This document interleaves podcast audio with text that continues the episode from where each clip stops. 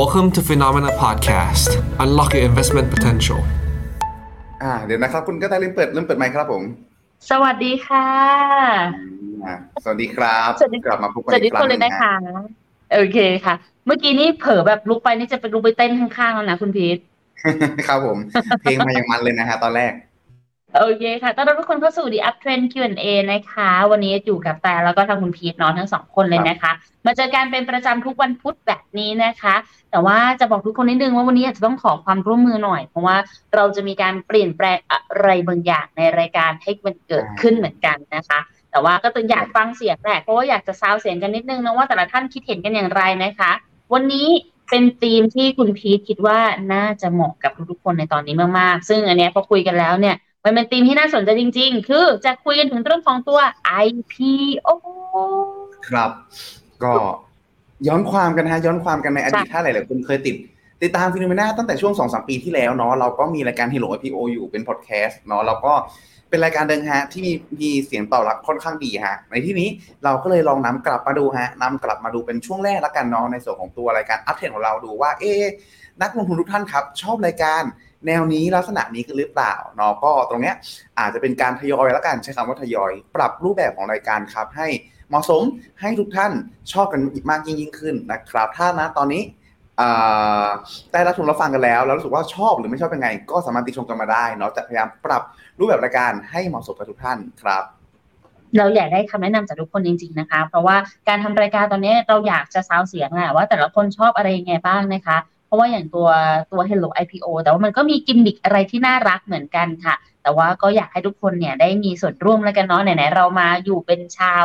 The Up Trend ไปพร้อมๆกันแล้วเนี่ยจะได้รู้ว่า content ต่างๆเนี่ยจะช่วยทำให้ทุกคนเนี่ย port โตได้มากน้อยแค่ไหนยังไง comment กันเข้ามาเยอะๆแล้วกันนะคะ เอาเป็นว่าวันนี้ Hello ไอเดี๋ยวเดี๋ยวขอลอง test เสียงก่อนแป๊บหนึ่ง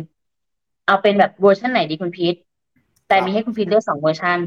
Hello IPO กับ Hello IPO คุณพีทอยากได้ไหนเวอร์ชันสองเลยฮะเวอร์ต้องเวอร์ชันสองเลยฮะเพราะว่าทีมผมเนี่ยต้องบอกว่าอยู่ในโหมดแบบชายล้วนกันมาอย่างยาวนานฮะอยากได้เสียงผู้หญิงน่ารักน่ารักเข้ามาช่วยเหลือบ้างฮะจะได้ดู soft ลงบ้างครับผม โอเค งั้นขอเริ่มต้นด้วย Hello IPO เลยกันนะคะ ครับผมก็วันนี้ไปดูกันเลยครับคุณครับผมในส่วนของตัวอ่า Hello IPO นะครับกอง ABCA-A นะครับ ซึ่ง เป็นกองใหม่ครับผมที่ทางอเบอร์ดีนกำลังจะ IPO ในช่วงนี้นะครับ ตรงนี้พอเราเห็นในส่วนของตัวกอง PO จีนลักษณะนี้ครับ ก็เลยนำมาศึกษานำมาเปิด ให้ทุกคนทุกท่านดูกันครับว่ากองนี้มีแนวโน้มมีความเป็นไปยังไงบ้างนะครับ ก็เริ่มต้นกันเลยดีกว่าครับผม ในส่วนของตัวกองเออร์บดีนอ่า ABCA ขีด A นะครับ ตัวนี้ก็เขาลงทุนครับเป็น feeder fund ฮะ ลงทุนไปยังกองทุนแม่ครับ ในส่วนของตัว Aberdeen Standard ที่เป็น Aberdeen ที่เป็นระดับเป็น global แทนนะครับ แล้วก็ให้เขาบริหารให้ ซึ่งณตรงนี้ครับ ในส่วนของตัวกองทุน Aberdeen เนี่ยอ่า CA ตัวนี้เขามีความแตกต่างจากกองอื่นครับ ก็คือธีมหลักของเขาเลยฮะ คือเรื่องของการที่เขาใช้มอตโต้หรือคำพูดแบบ cash friend ของเขาเลยก็คือ ลงทุนอย่างแตกอ่าลงทุนแตกต่างอย่างยั่งยืนในหุ้นจีน A share ครับผม เพราะฉะนั้นนะตรงนี้ฮะ ก็ชัดเจนอยู่แล้วฮะว่าลงในชุดหุ้นจีน A share เนาะเพราะฉะนั้นเองถ้าในอนาคตมองหากองทุนออชนากองทุนนี้ไม่ตอบโจทย์ฮะเราบอกก่อนเลยเนาะแต่ใครก็ตามที่มองหามองหาในส่วนของตัวกองทุนที่อยากลงทุนในแผ่นดินใหญ่เนาะที่ล้อไปกับการเติบโตของเศรษฐกิจจีนเนาะที่เกี่ยวข้องกับในส่วนของตัวการเติบโตของเศรษฐกิจจีนจริงๆ ไม่ได้มีความเป็นเทคจ๋าหรือมีแบบอ่าพออ่า proportion หรือในส่วนของตัวรายได้จากต่างประเทศเยอะๆแล้วก็มีความ สัมพันธ์หรือความสัมพันธ์กับตลาดหุ้นทั่วโลกค่อนข้างต่ำครับ กองนี้จะเป็นหนึ่งในตัวเลือกที่สามารถเลือกเข้าสู่พอร์ตการลงทุนได้นะครับเริ่มต้นก่อนเลยครับในส่วนของตัวธีมการลงทุนฮะต้องบอกว่าพอเราพูดถึงในส่วนของตัว sustainability ครับแน่นอนก็จะมีเรื่องของตัว ESG เข้ามาเกี่ยวข้องด้วยนะครับ ซึ่งนะตรงนี้ครับ ESG ก็จะเป็นในส่วนของเกณฑ์ข้อหนึ่งครับ ที่กองทุนนี้เอาเข้ามาช่วย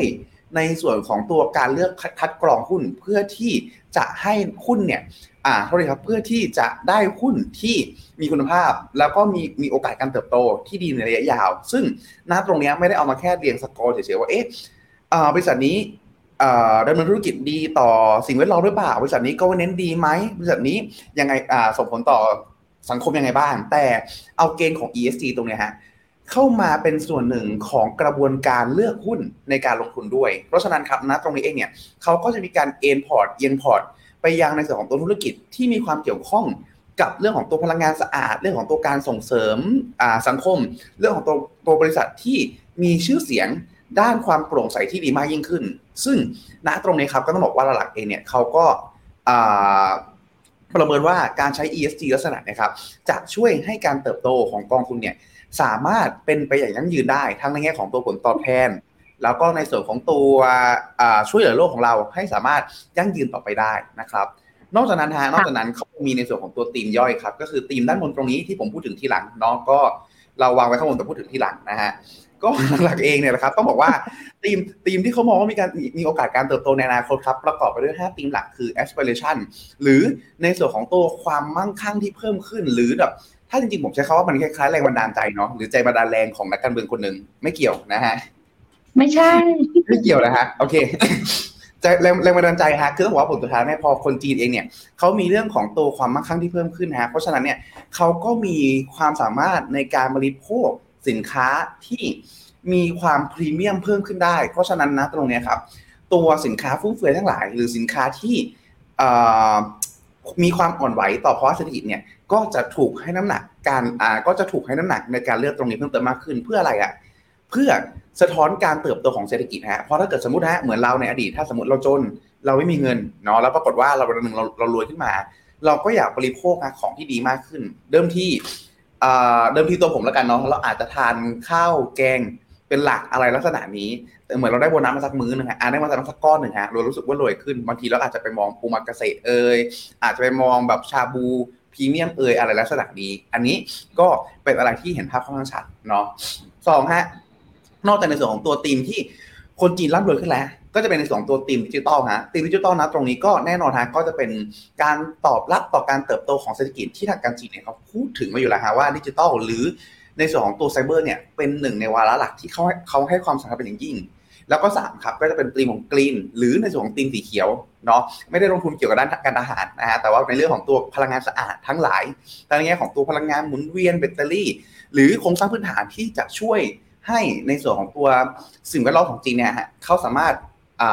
สะอาดเพิ่มเติมมากขึ้น แล้วก็4ฮะในส่วนของตัวเฮลหรือการดูแลสุขภาพครับ ซึ่งอันนี้ฮะมันคล้ายๆกับประเทศไทยในอดีตหรือทั่วโลกในอดีตฮะที่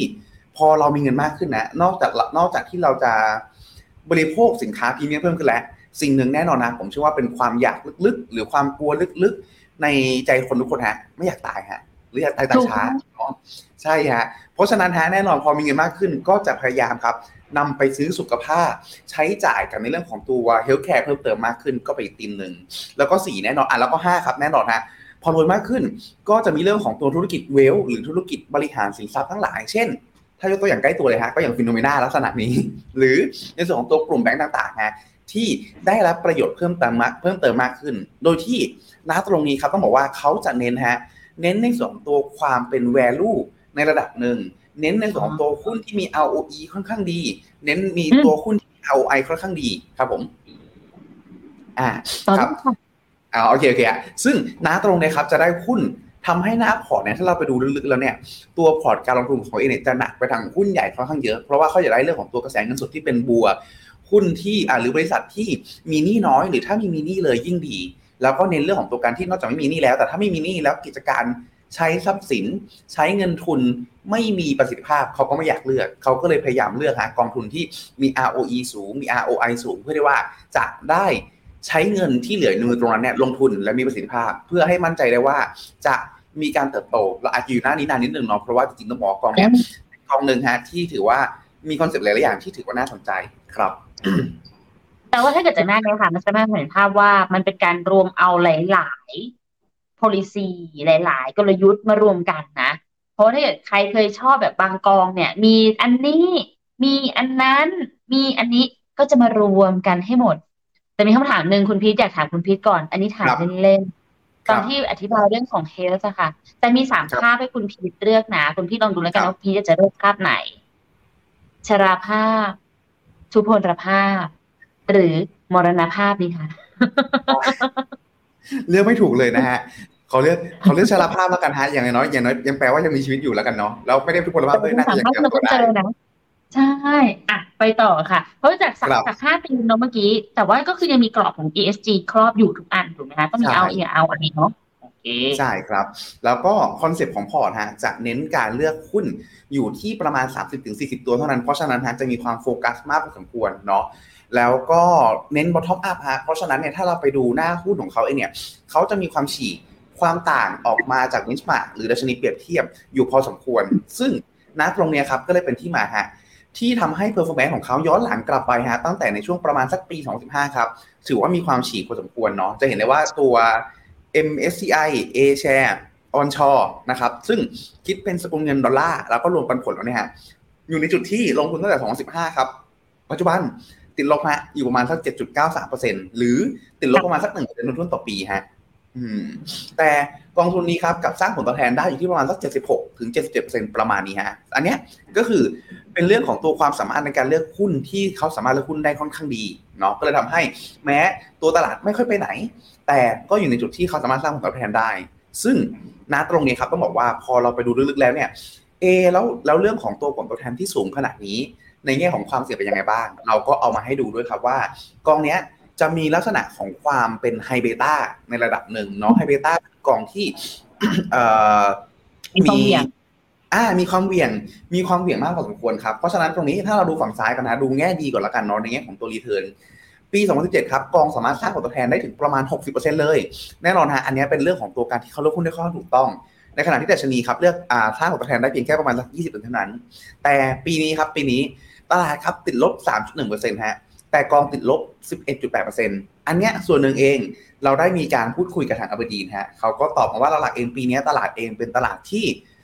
เรียกว่าไงดีฮะกองเองพยายามเลือกหุ้นที่มีคุณภาพเนาะแต่ปรากฏว่านะตอนนี้ตลาดเองไม่สนใจหุ้นคุณภาพ ตลาดไปสนใจหุ้นที่ขาดทุน ตลาดไปสนใจหุ้นที่มีมูลค่าถูก แต่แล้วก็มีสตอรี่การเติบโตเยอะ แต่กลายเป็นว่าหุ้นเหล่านั้นเองยังขาดทุนอยู่เรียกว่าดูยังติดลบยังหดตัวอยู่ แต่ตลาดให้ไปให้ค่าพรีเมียมนะตรงนั้น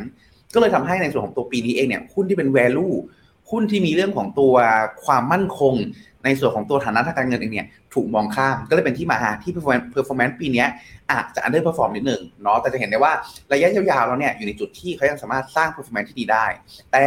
ก็มีจุดหนึ่งฮะที่เราอาจจะต้องโชว์ให้ดูด้วยเนะว่าในเรื่องของตัว max d o w เอง ก็ อยู่ในจุดที่ถือว่าทำได้ ผมใช้คำว่าสลับสลับกันละกันในแง่ที่ว่าบางปี ก็อยู่ในจุดที่อาจจะลบได้เบากว่าเขาเยอะ บางปีก็ลบแรงกว่าเนาะแต่เฉลี่ยออกมายาวๆเนี่ย ถือว่าไม่ต่างกันมากนักซึ่งนัดตรงเนี้ยฮะก็เลยเป็นที่มาที่ตัวกองเนี้ยอยู่ในจุดที่ถือว่ามีดอดาว หรือมีความเสี่ยงเองอยู่ในจุดที่กลางๆไม่ได้โดดเด่นมาก เพราะมีความไฮเบต้าบางปีทำได้ดีดีไปเลย บางปีอาจจะทำได้แย่ ก็มีจุดที่อาจจะลบแรงกว่าได้ แต่พอถัวเฉลี่ยกันแล้วก็อยู่ในจุดที่ไม่ได้ห่างจาก benchmark เท่าไหร่ แต่สำคัญคือในช่วงปีที่เขาทำได้ดีนะฮะเขาสามารถมี gain ที่ค่อนข้างเยอะได้ เพราะฉะนั้นกองนี้ถ้าให้ผมข้ามไปสรุปกันเลยก็คือ อาจจะเหมาะนักลงทุนที่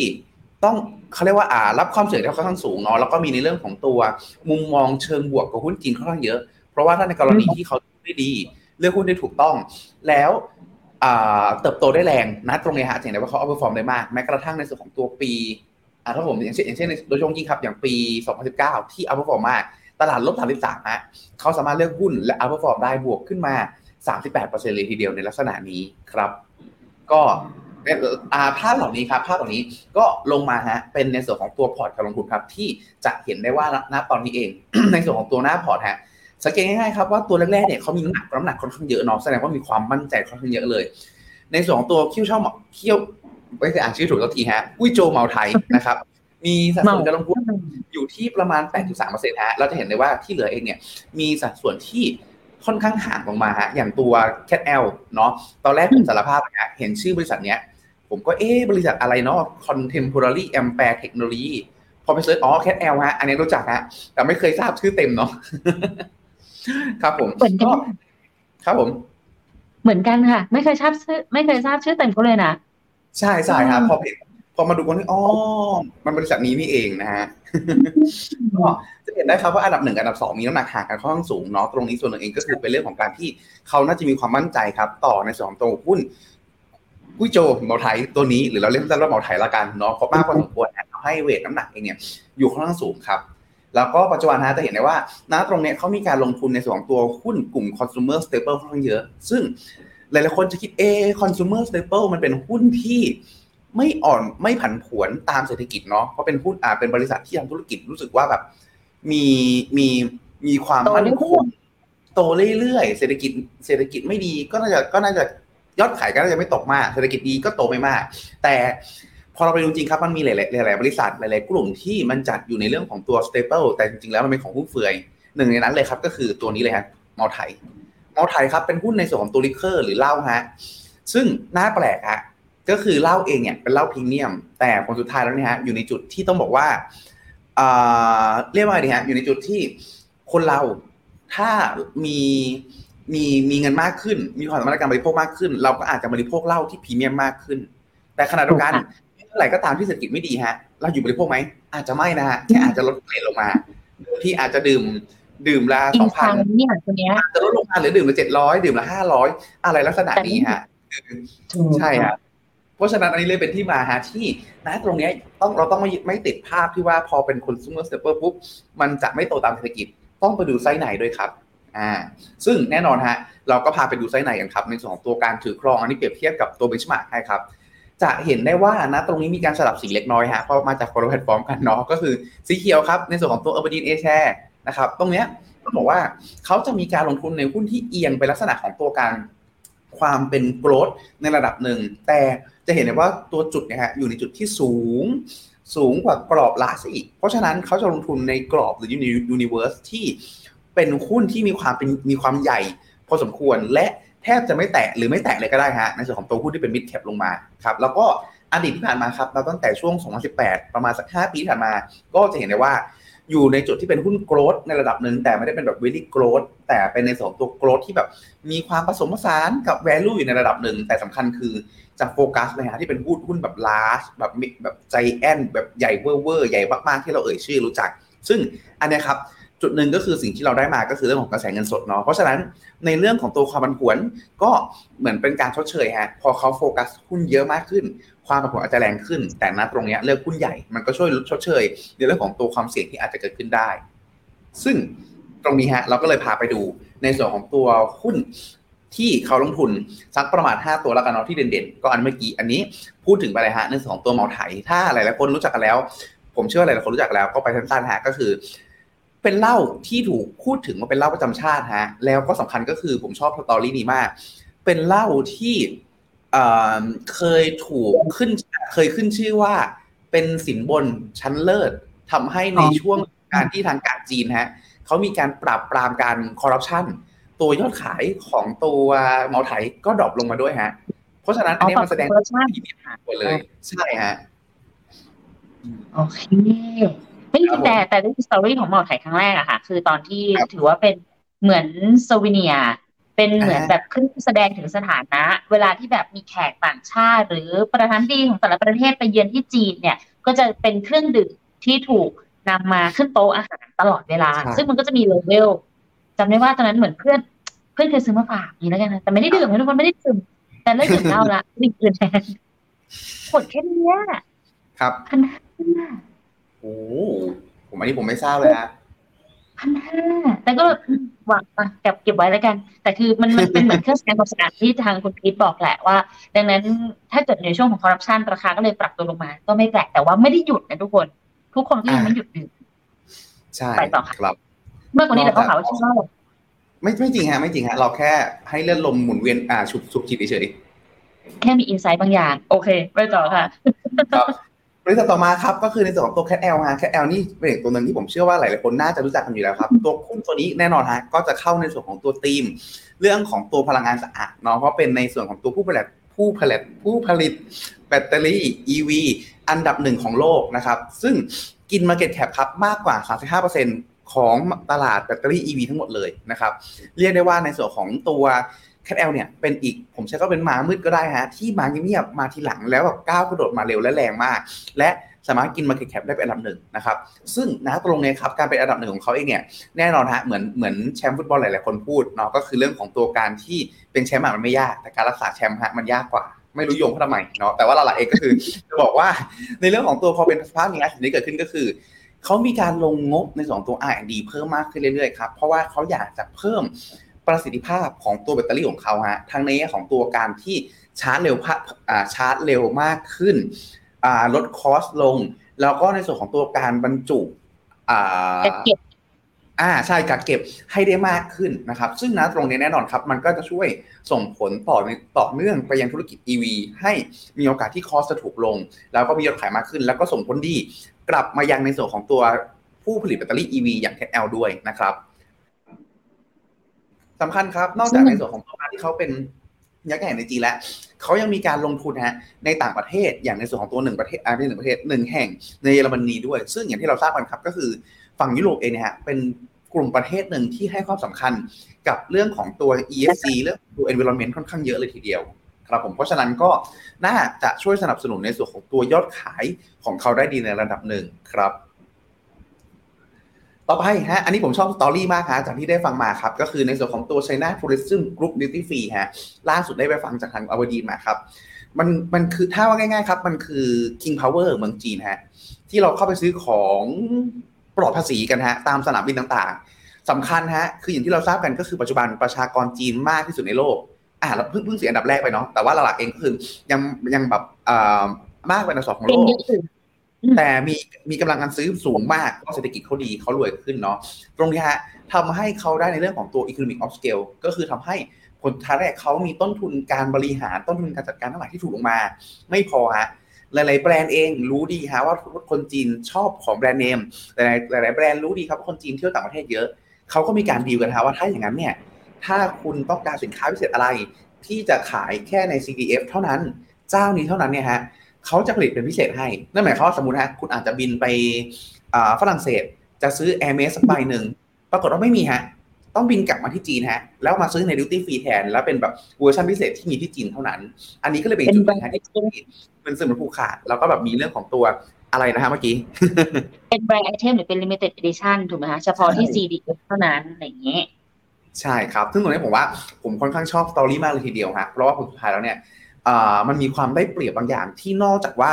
ได้ในเชิงสัมปทานและยังมีความสามารถในการต่อรองกับแบรนด์ทั้งหลายให้ต้องเซิร์ฟเขาให้ต้องช่วยเขาให้ให้ยอดขายเขาดีด้วยณตรงนี้ฮะก็เลยเป็นจุดหนึ่งที่ตัวกองเองเข้ามาเลือกซื้อเข้ามาเลือกซื้อ แล้วก็ถือหุ้นในลักษณะนี้ก็เรียกได้ว่าสอดคล้องไปกับธีมเรื่องของคนที่ร่ำรวยมากขึ้นร่ำรวยไม่พอฮะยังบริโภคสินค้าได้แบบมี premium premium แต่ปุ๊บไม่พอฮะยังได้แบบ limited edition มาขายด้วยครับผม รู้เลยว่าปีนี้คุณพีจะซื้ออะไรเป็นของขวัญให้กับคุณภรรยานะคะ จะบินไปที่ซีดีบินไปที่นี่เพื่อเป็นเลือกซื้อ limited edition ถูกไหมคะจริงๆต้องบอกว่าไม่กล้าบินเข้าจีนนะผมกลัวเดี๋ยวเขารวบฮะโอเค ตัวต่อไปค่ะตรงนี้นอกเรื่องนิดนึงแล้วกันเนาะเห็นล่าสุด Uncle Roger ฮะมีแซวทางการจีนแล้วโดนโดนแบนเลยทีเดียวเนาะอันนี้อันนี้ อันนี้เลยแบบจีนน่าจะเป็นเป้าหมายท้ายๆของผมที่จะไปเที่ยวฮะ เรามากับข้อเล่นต่อฮะคนจีนเยอะสุดนะ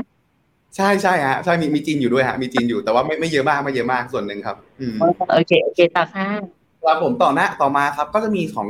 หุ้นเจ้าประจำอีกเหมือนกันฮะที่ต้องบอกว่าเรามองไปแล้วคุ้นหน้าคุ้นตาครับ ก็คือในส่วนของตัว China Merchants Bank ครับ ซึ่งเป็นหุ้นธนาคาร ซึ่งถึงจะพูดถึงกันประจำฮะหุ้นธนาคารเนี่ยมันมีลักษณะของการที่เคลื่อนไหว สอดคล้องเติบโตไปกับเศรษฐกิจฮะห น้าตรงเนี้ยเขาก็เลือกธนาคารเข้ามาโดยที่อย่างที่ผมพูดถึงครับ ในเรื่องของตัว ROE ฮะเพื่อที่ว่าจะได้มั่นใจได้ว่าเขาใช้ในส่วนของตัวเงินทุน หรือสินทรัพย์ต่างๆเนี่ยอย่างมีประสิทธิภาพ ไม่พอฮะคล้ายๆของเดิมก็คือ พยายามเลือกอะไรบางอย่างที่มี competitive advantage หรือมีในส่วนของตัวจุดได้เปรียบเหนือคนอื่น ก็คือเนื่องจากว่าเขาเป็นธนาคารขนาดใหญ่เนาะที่เป็น SOE ของจีนนะตรงนี้ครับ จุดหนึ่งก็คือเขาก็เลยมีเรื่องของตัวต้นทุนการเงินที่ค่อนข้างเหนือกว่า ในแง่ที่ว่าเขามีสาขาเยอะแล้วลูกค้าเข้ามาฝากเงินเยอะแล้วเขาก็มีอำนาจการต่อรองได้ ตรงนี้ก็เลยอยู่ในจุดที่มีต้นทุนที่ถูก แล้วก็ใช้เงินได้ค่อนข้างดีทำให้ ROE ค่อนข้างดี ไม่พอฮะไม่ได้เป็นแบบธนาคาร SOE หรือวิสาหกิจที่แบบอยู่ไปเรื่อยๆเอื่อยๆไปวันก็ยังมีเรื่องของตัวความพยายาม การลงทุนเพิ่มเติมครับในเรื่องตัวฟินเทคเพื่อกระตุ้นการเติบโตในระยะยาวให้มีความน่าสนใจมากขึ้นด้วย เรียกได้ว่ามาพร้อมฮะ ทั้งในส่วนของตัวความมั่นคงในเชิง SOE มีความได้เปรียบในเชิง Economic of Scale มีในเรื่องของแล้วก็มีในเรื่องของตัวการบริหารที่ดี แล้วก็มีมีมี story การเติบโตในอนาคตครับ และณตรงนี้ถ้าจำไม่ผิดฮะน่าจะเป็นบริษัทบริษัทสุดท้ายนะครับ ก็คือในส่วนของตัวบริษัทเซนเจนมินเลฮะถ้าอ่านชื่อผิดต้องขออภัยเนาะก็หลายเองครับก็เป็นเรื่องของตัวผผู้ผลิตเครื่องมือในการแพทย์ที่ใหญ่ที่สุดในจีนครับ ซึ่งณตรงเนี้ย เขาเน้นไปที่ในเรื่องของตัวการผ่าตัดแบบเป็นบาดแผลเล็ก ผมใช้คำผมไม่มั่นใจว่ามันใช้คำศัพท์ว่าอะไรเนาะแต่หลักๆคือถ้าเห็นภาพจากเดิมทีที่เราถ้าเราจะผ่าไส้ติ่ง อาจจะต้องกรีดแบบสามเซนห้าเซนอันเนี้ยอาจจะเหลือแค่ประมาณสักปลายนิ้วก้อย ถูกค่ะสองมิลใช่ต้อฮะงส่งใช่แล้วก็สองพุ่งเข้าไปในตัวเราลักษณะนั้นครับ ซึ่งอ่าแล้วก็แล้วก็อีกตลาดหนึงที่ผมถือว่าแปลกใจฮะก็คือตลาดอ่าด้านอุปกรณ์ที่เกี่ยวข้องกับสัตวแพทย์ คือนัดตรงเนี้ยจังหวะแรกถ้าเรานึกถึงตลาดที่มีแบบ market cap ใหญ่ๆผมจะนึกถึงตลาดคนเป็นหลัก แต่บริษัทเนี้ยก็คือมีการเข้าไปเล่นในตลาดนี้เพิ่มเติมมากขึ้นด้วย แล้วก็สำคัญก็คือนอกคล้ายๆกับอ่าบริษัทข้างต้นครับ นอกจากมีสตอรี่การเติบโตแล้วก็ยังมีเรื่องของตัวผลิตภัณฑ์ที่หลากหลายครับ ไม่ได้โฟกัสแค่สองตัวเท่านั้น แต่ยังมีอุปกรณ์อื่นๆ ทั้งในเชิงตัว biotech ทั้งในตัวของตัวตัวแขนกลที่เกี่ยวข้องกับการแพทย์ลักษณะเนี่ยฮะเข้ามาช่วยกระจาย port กระจายความเสี่ยงด้วย เพราะฉะนั้นจะเห็นได้ว่าหลักๆเองนะครับลักษณะของตัวหุ้น ที่เขาเลือกถือครองเนี่ยจะมาพร้อมกันสองด้านฮะหนึ่งก็คือเรื่องของตัวความมั่นคง ไม่ว่าจะมาจากเชิง economic of scale เรื่องของตัวการได้รับสัมปทาน หรือแม้กระทั่งเป็น SOE กับในส่วนที่ 2 ก็คือเป็นเรื่องของตัวการที่มีสตอรี่การเกิดการโกรธหรือการเติบโตในอนาคต เพราะฉะนั้นฮะก็เลยเป็นที่มาที่อย่างที่ผมพูดถึงฮะเขาเลือกหุ้นน้อยณตรงเนี้ยอันนี้ขอนี้ต้องใช้คำว่าเขาไม่ได้บอกแต่คาดเดาเองว่า ใช้วิธีการที่เลือกหุ้นใหญ่ขนาดนี้ เลือกหุ้นที่มีความมั่นคงในลักษณะนี้เพื่อชดเชยฮะกับในส่วนของตัวความเสี่ยงที่อาจจะเกิดขึ้น จากการที่ลงทุนหุ้นเพียงแค่ 30ถึง40ตัวเท่านั้น เพราะถ้าเกิดเราไปดูพอร์ตการลงทุนหุ้นจีนหลายตัว บางครั้งจะลงประมาณสักเจ็ดถึงแปดสิบตัวเลย อันนี้สังเกตได้ว่ามีความโฟกัสกว่า ก็เลยอาจจะต้องใช้กลยุทธ์ลักษณะนี้ครับ ถือหุ้นใหญ่เข้ามาช่วยในส่วนของตัวสร้างความสม่ำเสมอแทนครับ คราวนี้แน่นอนฮะเมื่อกี้ผิดหน้า ครับเชิญต่อเลยอ๋ฮะอไม่จะถามคือคือ อันนี้เป็นสิ่งที่แต่มีคำถามตั้งแต่ตอนที่คุณพีทพูดหน้าแรกแล้วนะคืออยากคือเราเรารู้ว่าตลาดหุ้นจีนต้องยอมรับว่ามีจำนวนหุ้นเยอะมาก แล้วพอกองที่จะเป็นใช้กลยุทธ์แบบ select ก็คือเลือกหุ้นขึ้นมาเนี่ย ก็ต้องมาดูกันว่ากรอบเขาเป็นยังไง ก็ต้องยอมรับว่าตัว A B C A ขีด A เนี่ยเขาค่อนข้างเป็นธีมการลงทุนที่เน้นในเรื่องของตัว sustainability ก่อนแหละ ก็คือจะมีความกว้างนิดนึงรวมไปถึงกับค่าธีมที่ให้มาเนี่ย ก็ค่อนข้างมีความครอบคลุม เห็นถึงความเติบโตในระยะยาวคือมีสตอรี่แน่นอน แต่ความยากของการเลือกคือ อย่างที่บอกไปหุ้นจีนมีเยอะมากคุณพีทแล้วถ้าเกิดจะเลือกหุ้นหนึ่งที่แบบต้องมี RE RI แสดงว่าเขาก็ต้องเลือกหุ้นในกลุ่มที่มีโอกาสจะเป็น the winner อาจจะไม่ใช่ the winner ก็ได้ แต่มีโอกาสจะเป็น ดังนั้นความยากของการเลือกคือ เลือกมาแล้วต้องมีประมาณ 30ถึง40 ตัว สัดส่วนในการเลือกก็จะมีแบบ ความบางตัวก็ลงสัดส่วนเยอะ บางตัวก็ลงน้อย ไม่ได้เป็นแบบ equal เนาะไม่ได้เป็นแบบเท่ากันด้วยอะไรอย่างเงี้ยมันเลยทำให้เรารู้สึกว่าคนที่จะลงทุนในกองของอับดีนกองเนี้ย ก็ต้องมีความเข้าใจในตัวหุ้นเยอะอยู่เหมือนกัน เพื่อที่จะได้รู้และก็เข้าใจว่าทำไมเขาถึงเลือก แล้วก็ต้องเชื่อมั่นในสไตล์ของการลงทุนสไตล์การเลือกแบบนี้ด้วยถูกต้องไหมคะครับผมใช่เลยครับผมคุณไม่ได้ไม่ตอบท่านล่ะอะไปต่อให้ให้ให้คุณไปสรุปก่อนอะถ้าอย่างนั้นอะอะก็ โดยสรุปฮะโดยสรุปกองจะมีความ high con สำหรับอันตรงนี้เป็นมุมมองของเราเนาะก็คือเป็นกองที่มีความ high conviction ในระดับหนึ่งเนาะแล้วก็เป็นกองที่เน้นเรื่องของตัว bottom up ครับ เพราะฉะนั้นเองเนี่ยเขาอาจจะมี tracking error หรือมีในส่วนของตัวความวิ่งออกจากดัชนีเปรียบเทียบอย่าง CSI 300 หรือ MSCI China A Onshore ในระดับหนึ่งเนาะแต่สิ่งที่เกิดขึ้นก็คือเขาสามารถสร้างอัลฟาหรือสร้างผลตอบแทนส่วนเกินขึ้นมาได้นะครับอากองนี้ก็เป็นกองที่มีความไฮเบต้าพอสมควร เพราะฉะนั้นจะต้องเป็นคนที่ มีความมีมุมมองเชิงบวกกับหุ้นจีนในช่วงเวลานั้นมากพอสมควร หรือชอบในส่วนตัวหุ้นจีนในระยะยาว และอยากได้ในส่วนตัวหุ้นที่มีขนาดใหญ่มากพอสมควร ถ้าใครชอบสายซิ่งหุ้นกลางหุ้นเล็ก ในลักษณะนี้กองนี้อาจจะไม่เหมาะเพราะในส่วนของตัวกองเองเนี่ยโฟกัสไปที่ตัวขนาดใหญ่ระดับใจแอนเกือบทั้งหมดเลยนะครับและแน่นอนฮะก็เข้าสู่ในส่วนของตัวค่าธรรมเนียมเนาะในส่วนตัวความเสี่ยงของละกันก็เป็นกองทุนความเสี่ยงระดับ 6 นะครับ IPO ฮะ6ถึง16 มิถุนายนนี้ก็คือสามารถซื้อช่วง IPO ผ่านที่อื่นนะฮะ ย้ำผ่านที่อื่นไม่ใช่ผ่านฟิโนเมนาเนาะ ก็ได้ถึงวันวันวันนี้วันพุธพฤหัสศุกร์ศุกร์นี้เท่านั้นนะครับ และหลังจาก IPO ครับ จะขึ้นระบบในการซื้อหรือขายของฟิโนเมนาได้นะครับ ในช่วงประมาณสักปลายเดือน ประมาณสักวันที่ 27ถึง28 ครับค่าธรรมเนียมฮะในส่วนของตัวขาซื้อก็อยู่ที่ 1.5%เนาะแล้วก็ในส่วนของตัวการจัดการอยู่ที่ประมาณสัก 1.8725 นะครับโดยรวมก็ถือว่าค่าธรรมเนียมเนี่ยถือว่ากลางผมใช้คำว่ากลางๆเนาะเป็นมาตรฐานของกองทุนต่างประเทศละกันที่ 1.5% management fee ก็อยู่ในจุดที่กลางๆฮะอาจจะไม่ได้อาจจะพูดไม่ได้ว่าถูกมาก แต่ก็ไม่ใช่อยู่ในจุดว่าแพงมากไม่ใช่ฮะกลางๆครับใกล้ๆกับเทียร์เดียวกันของกองอื่นๆ ก็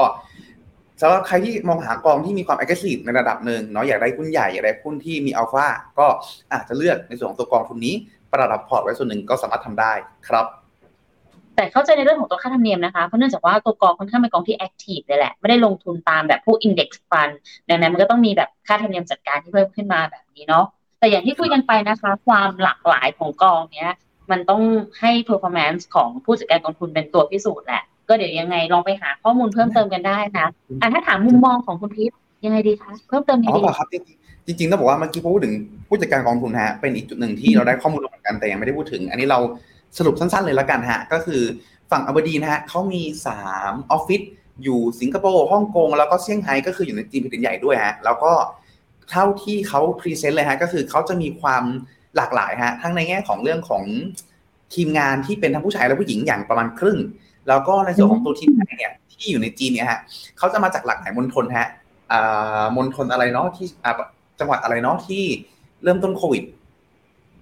อ่าอยู่ดีๆก็ลืมนะฮะเซนเจิ้นไม่ใช่ เดี๋ยวนะนะฮะอีกอู่ฮั่นอ่า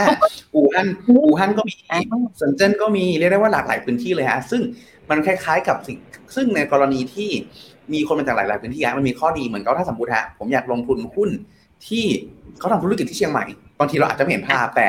เชียงใหม่อาจจะแบบดูไม่แบบไม่ได้ตรงร้อยเปอร์เซ็นต์เนาะเพราะว่าจีนใหญ่กว่านั้นในมณฑลหนึ่งมณฑลเนี่ยมันมีขเป็นนาดนิเท่าคกับมภาคไปแล้วกันนะใช่ในลักษณะนั้นเลย พอเราได้คนที่หลากหลายเข้ามาช่วยเนี่ยฮะเขาก็จะมีเรื่องของตัว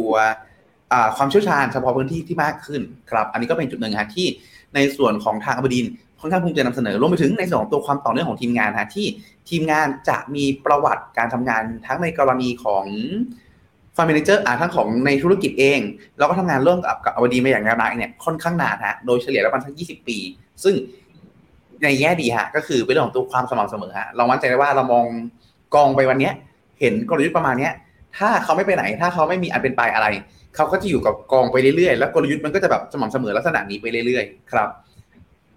เอาเป็นว่าในมุมแต่ละกันนี่ไม่ใช่มุมมองของ Finnomena นะคะทุกคนบอกไปก่อนนะ นี่เป็นมุมมองของแต่ส่วนตัวละกัน คนที่เหมาะสมสำหรับการลงทุนในตัวตัวกอง A B C A ขีด A เนี่ยควรจะต้องเป็นคนที่เข้าใจในตลาดของจีนระดับหนึ่งแล้ว แล้วก็มีความรักในตลาดจีนระดับหนึ่งเลยนะคะ เพื่อที่การลงทุนเนี่ยคือพอเหมือนถึงแม้ว่ามันจะเป็น active ก็จริงอะค่ะแต่ว่าตลาดหุ้นจีนตอนนี้ก็ต้องยอมรับว่าเราผ่านกันมาในยุคที่เขาลงไปเยอะ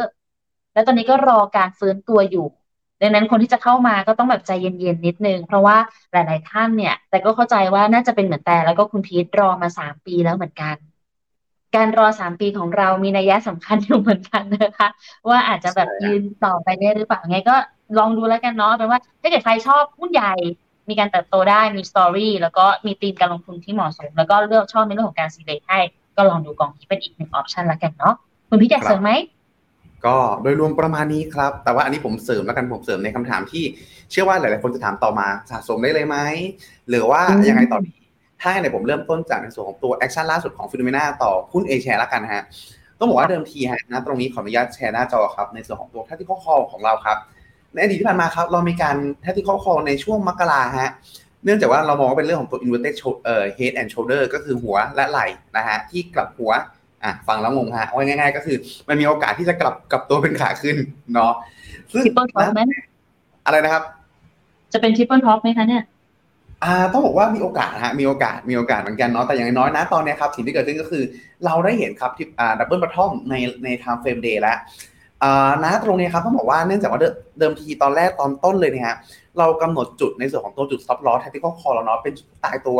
แต่ปรากฏว่าฮะการ call ครั้งเนี้ย อยู่ในจุดที่การ call มันนานกว่าที่คิดฮะโมเมนตัมหมดลงมาหมดลงมาปุ๊บกลายเป็นว่านะตรงนี้ครับทำให้จุด stop loss จุดเดิมของ tactical call เมื่อมกราฮะอยู่ในจุดที่ไม่ valid อีกต่อไป ก็คือมันมีนัยยะสำคัญน้อยลงเรื่อยๆครับ เพราะว่าเราย้อนกลับดูภาพระยะยาวครับ มันมีเส้นหนึ่งที่เป็นแนวรับที่เกิดขึ้นตลอดก็คือเส้นตรงนี้ฮะมันคือเส้นแนวโน้มขาขึ้นแถวในระยะยาวมาในระยะยาว นับตั้งแต่ในช่วงของตัวปี 2006ฮะซึ่ง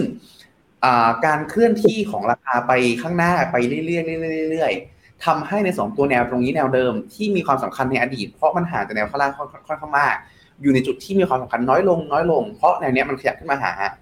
สิ่งที่เกิดขึ้นก็คือ เราก็เลยมีการขอปรับนิดหนึ่งครับ ปรับใน 2 ตัวจุด stop loss ฮะ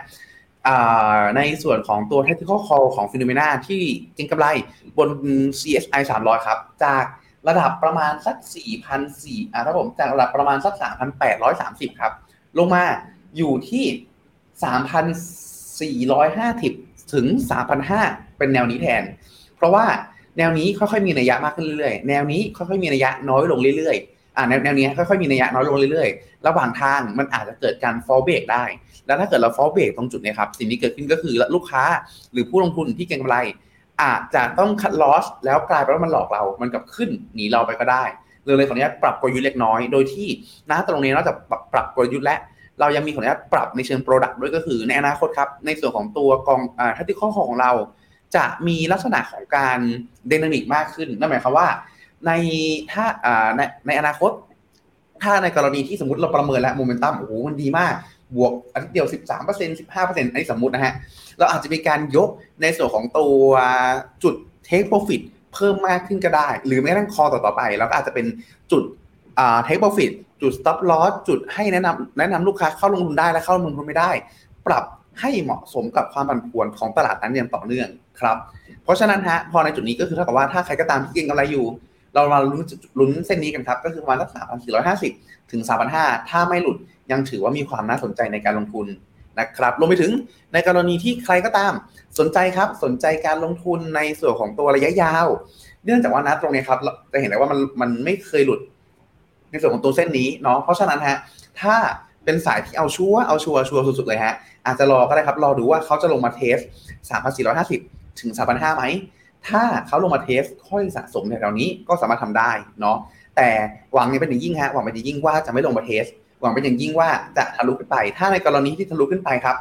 ก็อาจจะรอดูครับ รอให้สามารถทำจุดที่เป็น higher high ได้ ก็คืออาจจะรอทะลุขึ้น 4,130 ขึ้นมาก่อน ก็คือให้ confirm ว่ามันทะลุแนวเดิมได้ แล้วค่อยสะสมก็ได้ อาจจะแพงขึ้นมาอีกนิดนึง เลยจุดหยุดเข้าของ tactical call แล้ว แต่ถ้าเป้าหมายคือระยะยาว การซื้อการซื้อของแพงมาอีกนิดนึง ประมาณสักขออนุญาตนะครับ ประมาณสัก ประมาณสัก 7%แต่ได้ความชัวร์เพิ่มเติมจะค่อนข้างดีกว่าครับ โดยสรุปก็คือ tactical call ถือต่อได้ เราปรับแนว stop loss เรียบร้อยแล้วเนาะมาสู่แนวที่มีนัยสำคัญกว่า ถ้าเป็น MEVT call หรือการลงทุนระยะยาว รอดูครับ ถ้าไม่หลุด 3,400 3,500 หรือทะลุ 4,130 ค่อยเก็บก็สามารถทำได้ จะได้แนวที่อยู่ในแนวโน้มขาขึ้นที่มากกว่าครับเพราะจริงๆ ถ้าดูจากกราฟที่คุณพีชโชว์อยู่ตอนนี้ค่ะ ในแง่ของภาพลงทุนระยะยาวเนาะมันยกโลขึ้นเรื่อย อันเนี้ยดูแล้วแบบ โอเค ทุกคน ไปต่อกันค่ะ อะ แต่ว่ายังไงมีคอมเมนต์เพิ่มเติมด้วยนะคะสำหรับการลงทุนเพราะว่านี่ถือว่าเป็นกอง IPO นะ ที่เราเอามาฝากกันเนาะเออก็บอกคุณผู้ชมนิดนึงแล้วกันเผื่อใครเพิ่งเข้ามาแล้วกันนะคะ ตอนนี้เราอยากจะปรับรูปแบบรายการอยู่นะ เราจะเอาให้เป็นแบบ The UpTrend แบบ fund review แบบโฉมใหม่กันเลยค่ะ รายการที่เราจะมารีวิวพวกกองทุนเด็ดกองทุน IPO แล้วก็ตอบคำถามเรื่องกองทุนรวมโดยเฉพาะนะคะ ดังนั้นถ้าเกิดใครชื่นชอบ concept รายการแบบนี้ก็ พิมพ์ comment เข้ามาบอกกันหน่อยละกันเนาะหรือถ้าเกิดใครมีความคิดเห็นเพิ่มเติมยังไงก็อย่าลืมส่งกันเข้ามานะคะ อยากรู้เหมือนกันว่าแฟนๆรายการชาว DCA ของพวกเราเนี่ยที่อยู่กันมาเป็นเวลานานๆเนี่ยรู้สึกยังไงกันบ้างเนาะอะโอเค เพื่อเข้า concept รายการ ตัวของกองน่าจะประมาณนี้นะคะ ก็ได้เกิดเน้นอีกทีนะทุกคนเขา IPO ถึงวันที่ 16 ไม่ได้ไม่ได้ค่าตอบแทนอะไรนะ อันเนี้ยใช่ครับแต่ถ้าอยากใครชื่นชอบแล้วก็อยากจะลงทุนกับทางของ Finnomena ก็เดี๋ยวรอสิ้นเดือนแล้วกันนะคะ แต่เน้นทุกรอบไม่ว่าจะกองทุนไหนก็ตาม กรุณาทุกคนเปิดปันแฟกชีตอ่านอีกหนึ่งรอบ เพื่อความชัวร์ที่สุดแล้วค่อยปรึกษาเนาะว่าเป็นยังไงครับไปคุณพิษพร้อมไหมคะครับผม โอเค อะดื่มน้ำเลย ของคุณกุ๊กไก่โจทย์ยาว ขอมุมมองคุณพีทว่าที่การที่จีนลด Triple R เนี่ยกับดอกเบี้ย มันจะช่วยดันให้จีนกลับมาได้มากน้อยแค่ไหนครับ แล้วถ้าไม่มีมาตรการกระตุ้นเศรษฐกิจด้วย จีนจะมาได้จริงหรอครับ ขอบคุณครับ ต้องบอกว่า ถ้าว่าก็ตามตรงเลยฮะการลดที่เป็นอาลดช่วยได้ แต่ได้ช้าและได้น้อย เพราะว่าหนึ่งเลยก็คือเขาลดอ่าเขาลดดอกเบี้ยอ่าไม่ใช่ลดดอกเบี้ยขอครับเขาลดที่เป็นอาเราเนี่ยเพียงแค่ศูนย์จุดหนึ่งเปอร์เซ็นต์น้อย แล้วก็ลดช้าด้วยฮะ แล้วลดน้อยลดช้าไม่พอมันไม่ได้เป็นอะไรที่เสริมสร้างความมั่นใจให้กับประชาชนแบบหนึ่งร้อยเปอร์เซ็นต์เพราะฉะนั้นนะฮะมันเป็นการเสริมสภาพคล่องให้ในตลาดเพิ่มมากขึ้น ธุรกิจต่างๆ อาจจะสามารถกู้เงินได้มากขึ้น แต่กว่าธุรกิจฮะนึกสภาพว่าเราทำธุรกิจอยู่ อยู่ดีๆ มีดอกเบี้ยต่ำๆถูกๆเสนอมา ก็อาจจะแค่คิดก่อนเออเดี๋ยวน่าสนใจเนาะแต่เดี๋ยวค่อยกู้เดี๋ยวค่อยว่ากันละกันอ่าใช่ฮะ กว่าจะไปเขียนโครงการกว่าจะทำเรื่องกู้อะไรอีกก็ต้องใช้เวลา แล้วพอพอทำเรื่องกู้เสร็จ กว่าจะขยายกิจการกว่าจะจ้างงานพนักงานเพิ่มกว่าจะหมุนเศรษฐกิจได้ ก็ค่อนข้างใช้เวลาฮะเพราะฉะนั้นนะตรงนี้มองว่าท่าทีของทางการจีนนะตอนตอนนี้อยู่ในจุดที่ไม่ได้ไม่ได้กระตุ้นได้อย่างจริงจัง แต่เป็นการพยุงมากกว่าว่าโอเค จากเดิมทีที่เศรษฐกิจเนี่ยเขาตั้งเป้าไว้ 5.5 เหมือนความพยายามพยุงมากกว่าว่า น่าจะอยู่ในจุดที่ 5.5 จนกว่าครับจนกว่าในส่วนของตัวเลขทางเศรษฐกิจเองเนี่ยจะประกาศออกมาแบบสามหรือ 2 อันนั้นฮะอาจจะได้เห็นมาตรการชุดใหญ่ แต่ถ้าในกรณีที่แบบไม่ได้เป็นไม่ได้แบบมี GDP ประกาศออกมาแย่ขนาดนี้เนี่ยผมเชื่อว่าน่าจะเป็นท่าทีอย่างนี้ไปเรื่อยๆครับซึ่งพอเป็นลักษณะนี้ครับแน่นอนตลาดหุ้นจีนก็น่าจะซึมฮะซึมเหมือนคนง่วงไปอีกสักระยะหนึ่งใหญ่เลยจนกว่า จะเห็นในส่วนของตัวคนได้หน่อยเหมือนกำลังจะตื่นอะ อ่าใช่ครับเหมือนคนงงเงียงงเงียฮะต้องรอแบบมียาแรงฮะมียาแรงเข้ามากระตุ้นถึงถึงจะหาจังหวะวิ่งเป็นมาได้ จังหวะนี้มองว่า โดยสรุปฮะก็คือเข้ามาแค่พยุงให้ตลาดไม่ได้ลงแรง แต่ไม่ได้วิ่งแรงจนกว่าจะมีมาตรการขนาดใหญ่ออกมา ซึ่งมาตรการขนาดขนาดใหญ่จะออกมาเมื่อไหร่ ต้องออกมาในช่วงที่ตัวเลขเศรษฐกิจจีนหรือ GDP ประกาศมาค่อนข้างต่ำครับผม อืมอ๋อสำคัญนะคือตอนเนี้ยจุดสำคัญเลยที่ฟิโนเมนาเอาลุกของเราเดือนล่าสุดฮะก็คือ เราเห็นภาพของตัวเลขดัชนีความเชื่อมั่นผู้บริโภคของจีน อยู่ในจุดที่ต่ำมาก ต่ำกว่าช่วงโควิดซะอีกฮะกลายเป็นว่าเปิดเมืองแล้วนะ แต่คนยังกลัวอยู่ แต่ภาพในแง่ดีข้อหนึ่งฮะก็คือไอ้ความต่ำนะตรงเนี้ยมันมันต่ำเป็นพิเศษ แต่มันเริ่มกลับมันเริ่มก้าวกระโดดขึ้นมา เดือนที่ผ่านมาปรับตัวขึ้นแบบชันมากแบบหักศอกขึ้นมาเลย ซึ่งณตรงนี้ถ้าเกิดในสองตัวเลขดัชนี ความเชื่อมั่นผู้บริโภค ปรับตัวกลับขึ้นสู่ระดับปกติได้ มันก็อาจจะหมายถึงคนเริ่มกังเลิกกังวลกันแล้ว แล้วก็กลับมาใช้จ่ายได้ เพราะฉะนั้นมันมี 2 ตัวฮะหนึ่งก็คือ ถ้า GDP ไม่รายงานแย่กว่าคาดอ่าจีนก็น่าจะเป็นกระตุ้นกับ 2 ถ้าอยู่ดีๆ ก็คือในเรื่องของตัวความมั่นใจกลับมา อันเนี้ยน่าจะเป็น2ทิกเกอร์สำคัญในช่วงนี้ครับโดยสรุปคือช่วยได้น้อย ต้องรอความเชื่อมั่น หรือมาตรการกระตุ้นที่ช่วยหนุนความเชื่อมั่นให้กลับมาครับ แต่ว่าจีนตอนนี้เนี่ยคนส่วนใหญ่น่าจะแบบ ยังคงไม่กล้าค่ะเซฟวิ่งสูงมากนะคะ ในจีนแล้วเงินเฟอ้อเขาก็ต่ำด้วยอะไรอย่างเงี้ยเออต้องรอดูนะว่าถ้าเกิดความเชื่อมั่นของแบบภายในของเขากลับมาได้เนี่ย แต่ว่ามันจะเห็นถึงการฟื้นฟูอะไรบางอย่างที่น่าสนใจเหมือนกันเดี๋ยวไง อาจจะมีเวลาเดี๋ยวคุยกันเรื่องนี้อีกทีแล้วกันน้องคุณพีทไปต่อก่อนแล้วกันนะคะ KTA แชร์จังหวัดถั่วควรช่วงเวลาไหนทีครับ KTWEQ KTGC Income KT Healthcare พอร์ต KT หมดเลยเหรอคุณธนกร ไหวไหมครับผู้ซื้อตอนนี้คนไทยนะฮะอ๋อโอเคครับ ก็โดยหลักๆครับ ตัวอ่าเดี๋ยวสักครู่นะฮะทางแอดมินสคริปต์นี้ออกก่อนนะนี่เลยฮะก็คือ อันนี้ภาพที่ต้องการโชว์ฮะก็คือจะเห็นได้ว่าต่ำกว่าช่วงของตัวโควิดค่อนข้างเยอะเลยเนาะแต่ปรับขึ้นมาครับ จากประมาณสัก 85 จุดขึ้นมา94.9 และถ้าอยู่ดีๆค่อยๆอยู่ดีๆ เรานึกถึงแบบโปรเจกต์ใต้ฮะอยู่ดีๆ ค่อย ๆ ฟื้นขึ้นมา แล้วตัวโมเมนตัมค่อยๆลงมันกลับเข้าสู่ภาพปกติ ก็ดีมากพอฮะที่จะช่วยหนุนในส่วนของตัวเศรษฐกิจจีนให้ฟื้นกลับมาสู่ภาพปกติ แล้วก็ช่วยให้ตลาดหุ้นจีนเองเนี่ยอาจจะยังพอมีอัพไซด์ได้ในช่วงปีนี้ครับโอเคสรุปได้ว่ารอก่อนก็คือของจีนรอก่อนฮะรอก่อนรอก่อนเนาะถ้าในเชิงที่ในข้อสองแนวเมื่อกี้เลยสามพันแปดร้อยสี่อ่าห้าสิบกับสามพันใช่ไหมฮะผมตัวเลขโอเค สามสี่สามพันสี่ร้อยห้าสิบกับสามพันห้าครับผมถึงอ่าหรือทะลุสี่พันหนึ่งร้อยสามสิบขึ้นมาค่อยสะสมเนาะแต่ถ้าเป็นในกรณีที่เรื่องของตัว ปัจจัยพื้นฐานรอเศรษฐกิจจีนประกาศ GDP มาผิดคาดมากๆ หรือมาตรการกระตุ้นชุดใหญ่ออกมาจากเซฟกว่า ในขณะที่ตัวอื่นครับ KT จีนค่าอ่า KTWEQ KTWEQ เป็นหุ้นทั่วโลก จังหวะนี้จริงๆต้องบอกว่าFinnomena เราแบ๊แบ๊ฮะหมีมาตัวใหญ่ๆเลย เพราะฉะนั้นเนี่ยเราจะแนะนำเป็น เป็นเรื่องของการ manage ความเสี่ยงมากกว่าครับก็คือถ้ากำไรอยู่ทยอยปรับออกบางส่วนครับ แล้วรอรอในสิ่งที่ถ้าเป็นสิ่งที่เราคาดก็คือจะเกิด recession ขึ้นตลาดจะปรับตัวลงค่อนข้างแรง ในช่วงที่เฟดลดลดดอกเบี้ยอ่าในลักษณะนี้ฮะรอให้เกิด recession ก่อนแล้วค่อยสะสมดีกว่า KT Healthcare คล้ายกันฮะคล้ายกันอ่าส่วนจีนข้ามครับก็นับจังหวะนี้เรามองว่า risk reward คุมแล้วฮะเฟดไม่น่าขึ้นดอกเบี้ย ในครั้งหน้านี้แต่ตอนนี้สปายฮะตลาดไปคาดการณ์กันว่า เดือนเจ็ดจะขึ้นอีกหนึ่งครั้งแต่ว่าผมชอบคุณนัทะใน word wording ฮะ คือคำว่า skip อะไรคือหยุดอ๋อหยุดหยุดขึ้นหนึ่งครั้ง แล้วก็ไปขึ้นครั้งหน้าแบบงงๆอะไรอย่างเงี้ยฮะ ซึ่งซึ่งเรามองว่าทำเป็นแบให้บเชื่อว่าจะขึ้นข้างหน้า แต่จริงๆไม่ขึ้นหรอกใช่ฮะหน่อยนิดตอนนี้เป็นอยู่ในจุดที่ตลาดตีความแปลกๆฮะ ซึ่งถ้าแม้ว่าจะเป็นกรณี skip จริงฮะ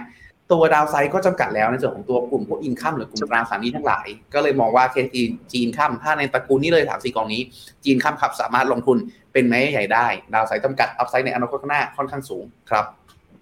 เอาเป็นว่าถ้าเกิดมีในพอร์ตแบบหน้าตาแบบนี้เนี่ยก็ถ้ามีตัวไหนยกเว้น GC Income มีกำไรทยอย trim ออกมาเถอะค่ะยกเว้นตัว GC Income ที่ยังสามารถถือต่อไปได้ แบบนี้ถูกต้องไหมคะ ใช่ครับผม โอเคค่ะ คุณชัยวัฒน์สวัสดีนะคะ คุณกระถางดีครับสามสี่ดีครับ ดีครับนี่คือแบบรายการดีหรือว่าสวัสดีครับดีคะอะไปต่อค่ะ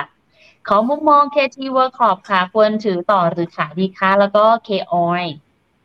เคออยจะแนะนำเป็นขายครับ ขออนุญาตข้ามมาอันนี้ก่อนละกันเนาะเพราะว่าหลักๆเองเนี่ยในส่วนของตัวเคออยเองเป็นสินค้าโภคภัณฑ์ที่ต้องบอกว่าอ่ามีแรงกระตุ้นช่วงสั้นๆ จากเรื่องของตัวการลด supply แต่ demand ที่อ่อนแอลง จะกดดันในส่วนตัวราคาน้ำมันอยู่ดี ก็เลยค่อนข้างแนะนำว่า ถ้ามีอยู่อาจจะแนะนำเป็นลักษณะของตัวการทยอยปรับออก หรือเป็นการคัดออกมาดีกว่าฮะแล้วก็ถ้าหลายๆคนเอ๊ะแล้วถ้าลงทุนระยะยาวล่ะ อันนี้ยิ่งแนะนำฮะเพราะว่าน้ำมันไม่ได้มีมูลค่าในตัวเองขึ้นอยู่กับ demand supply ไม่พอ ตัว KO ยังลงทุนฟิวเจอร์ ซึ่งฟิวเจอร์มันจะมีค่าเนี่ยอื่นๆ ซ้อนเข้ามาอีกทำให้อาจจะกระทบในเรื่องของตัว performance ไม่อ้างอิงกับราคาน้ำมันแบบตรงๆ เป๊ะๆหนึ่งร้อยเปอร์เซ็นต์ได้ เนาะต่อมาครับในส่วนของ KT Workshop เคที่วอลคอปฮะจริงๆต้องบอกว่า อยู่ในจุดที่เรามองคล้ายๆ กับตัวตราสารหนี้ทั่วโลกเนาะก็คือตัว downside จำกัดนะครับ เพราะว่าหลักๆเองเนี่ยเอ่อการขึ้นดอกเบี้ยจากสิ้นสุดลง แต่พอการขึ้นดอกเบี้ยจากสิ้นสุดลงปุ๊บเนี่ยฮะสิ่งที่เกิดขึ้นก็คือ คนจะไปมองหาอะไรที่มั่นคงมากกว่า เราเลยมองว่า KTW Corp เนี่ยจะมีดาวไซด์อ่าที่จำกัดแต่ถ้าเทียบกันแล้ว ตัวกลุ่มที่ลงทุนแบบเกรดดีๆ หรือพันธบัตรรัฐบาลมากกว่าอาจจะมี downside ที่จำกัดมากกว่า ถ้าเห็นภาพ ถ้าอย่างกองอย่างพวกอย่างตัว duration สั้นๆอย่าง UGIS อย่างอะไรอย่างเงี้ยฮะเราอาจจะประเมิน downside เขาประมาณสัก3-4%ปอร์เซ็นต์ประมาณนี้ KT-WCORP อาจจะมากกว่าอาจจะไปแตะสัก5-6%ปอร์เซ็นต์ประมาณนั้น เพราะว่าด้วยความที่เขาเป็น corporate ฮะถึงแม้เขาจะลงทุนในส่วนของตัว investment grade ก็ตาม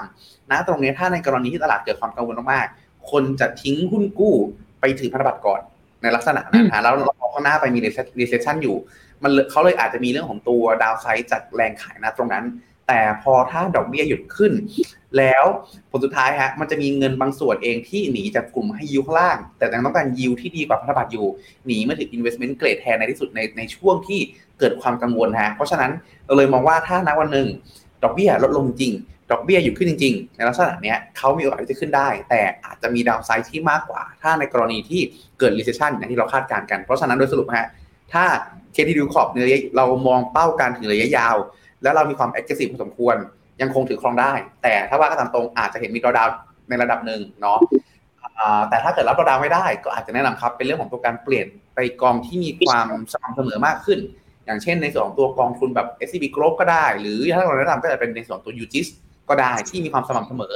มีการลงทุนพันธบัตรมีการลงทุนแบบไฮเกรดค่อนข้างเยอะครับเคอ่าเกรดเฉลี่ยเขาเครดิตเกรดถูกแล้วฮะเฉลี่ยที่ประมาณ A บวกครับผมอ๋อโอเคเป็นแบบเพราะฉะนั้นนะ investment grade ที่ความเสี่ยงค่อนข้างต่ำใช่ครับผม โอเคค่ะ ไปต่อคุณ LS เหมือนกันค่ะ เข้ากองทุน US จำพวก NASDAQ 100 S&P 500 Mega 10แล้วก็ AF Mode ตอนนี้ยังทันไหมคะ หรือว่าขึ้นไปสูงมากแล้ว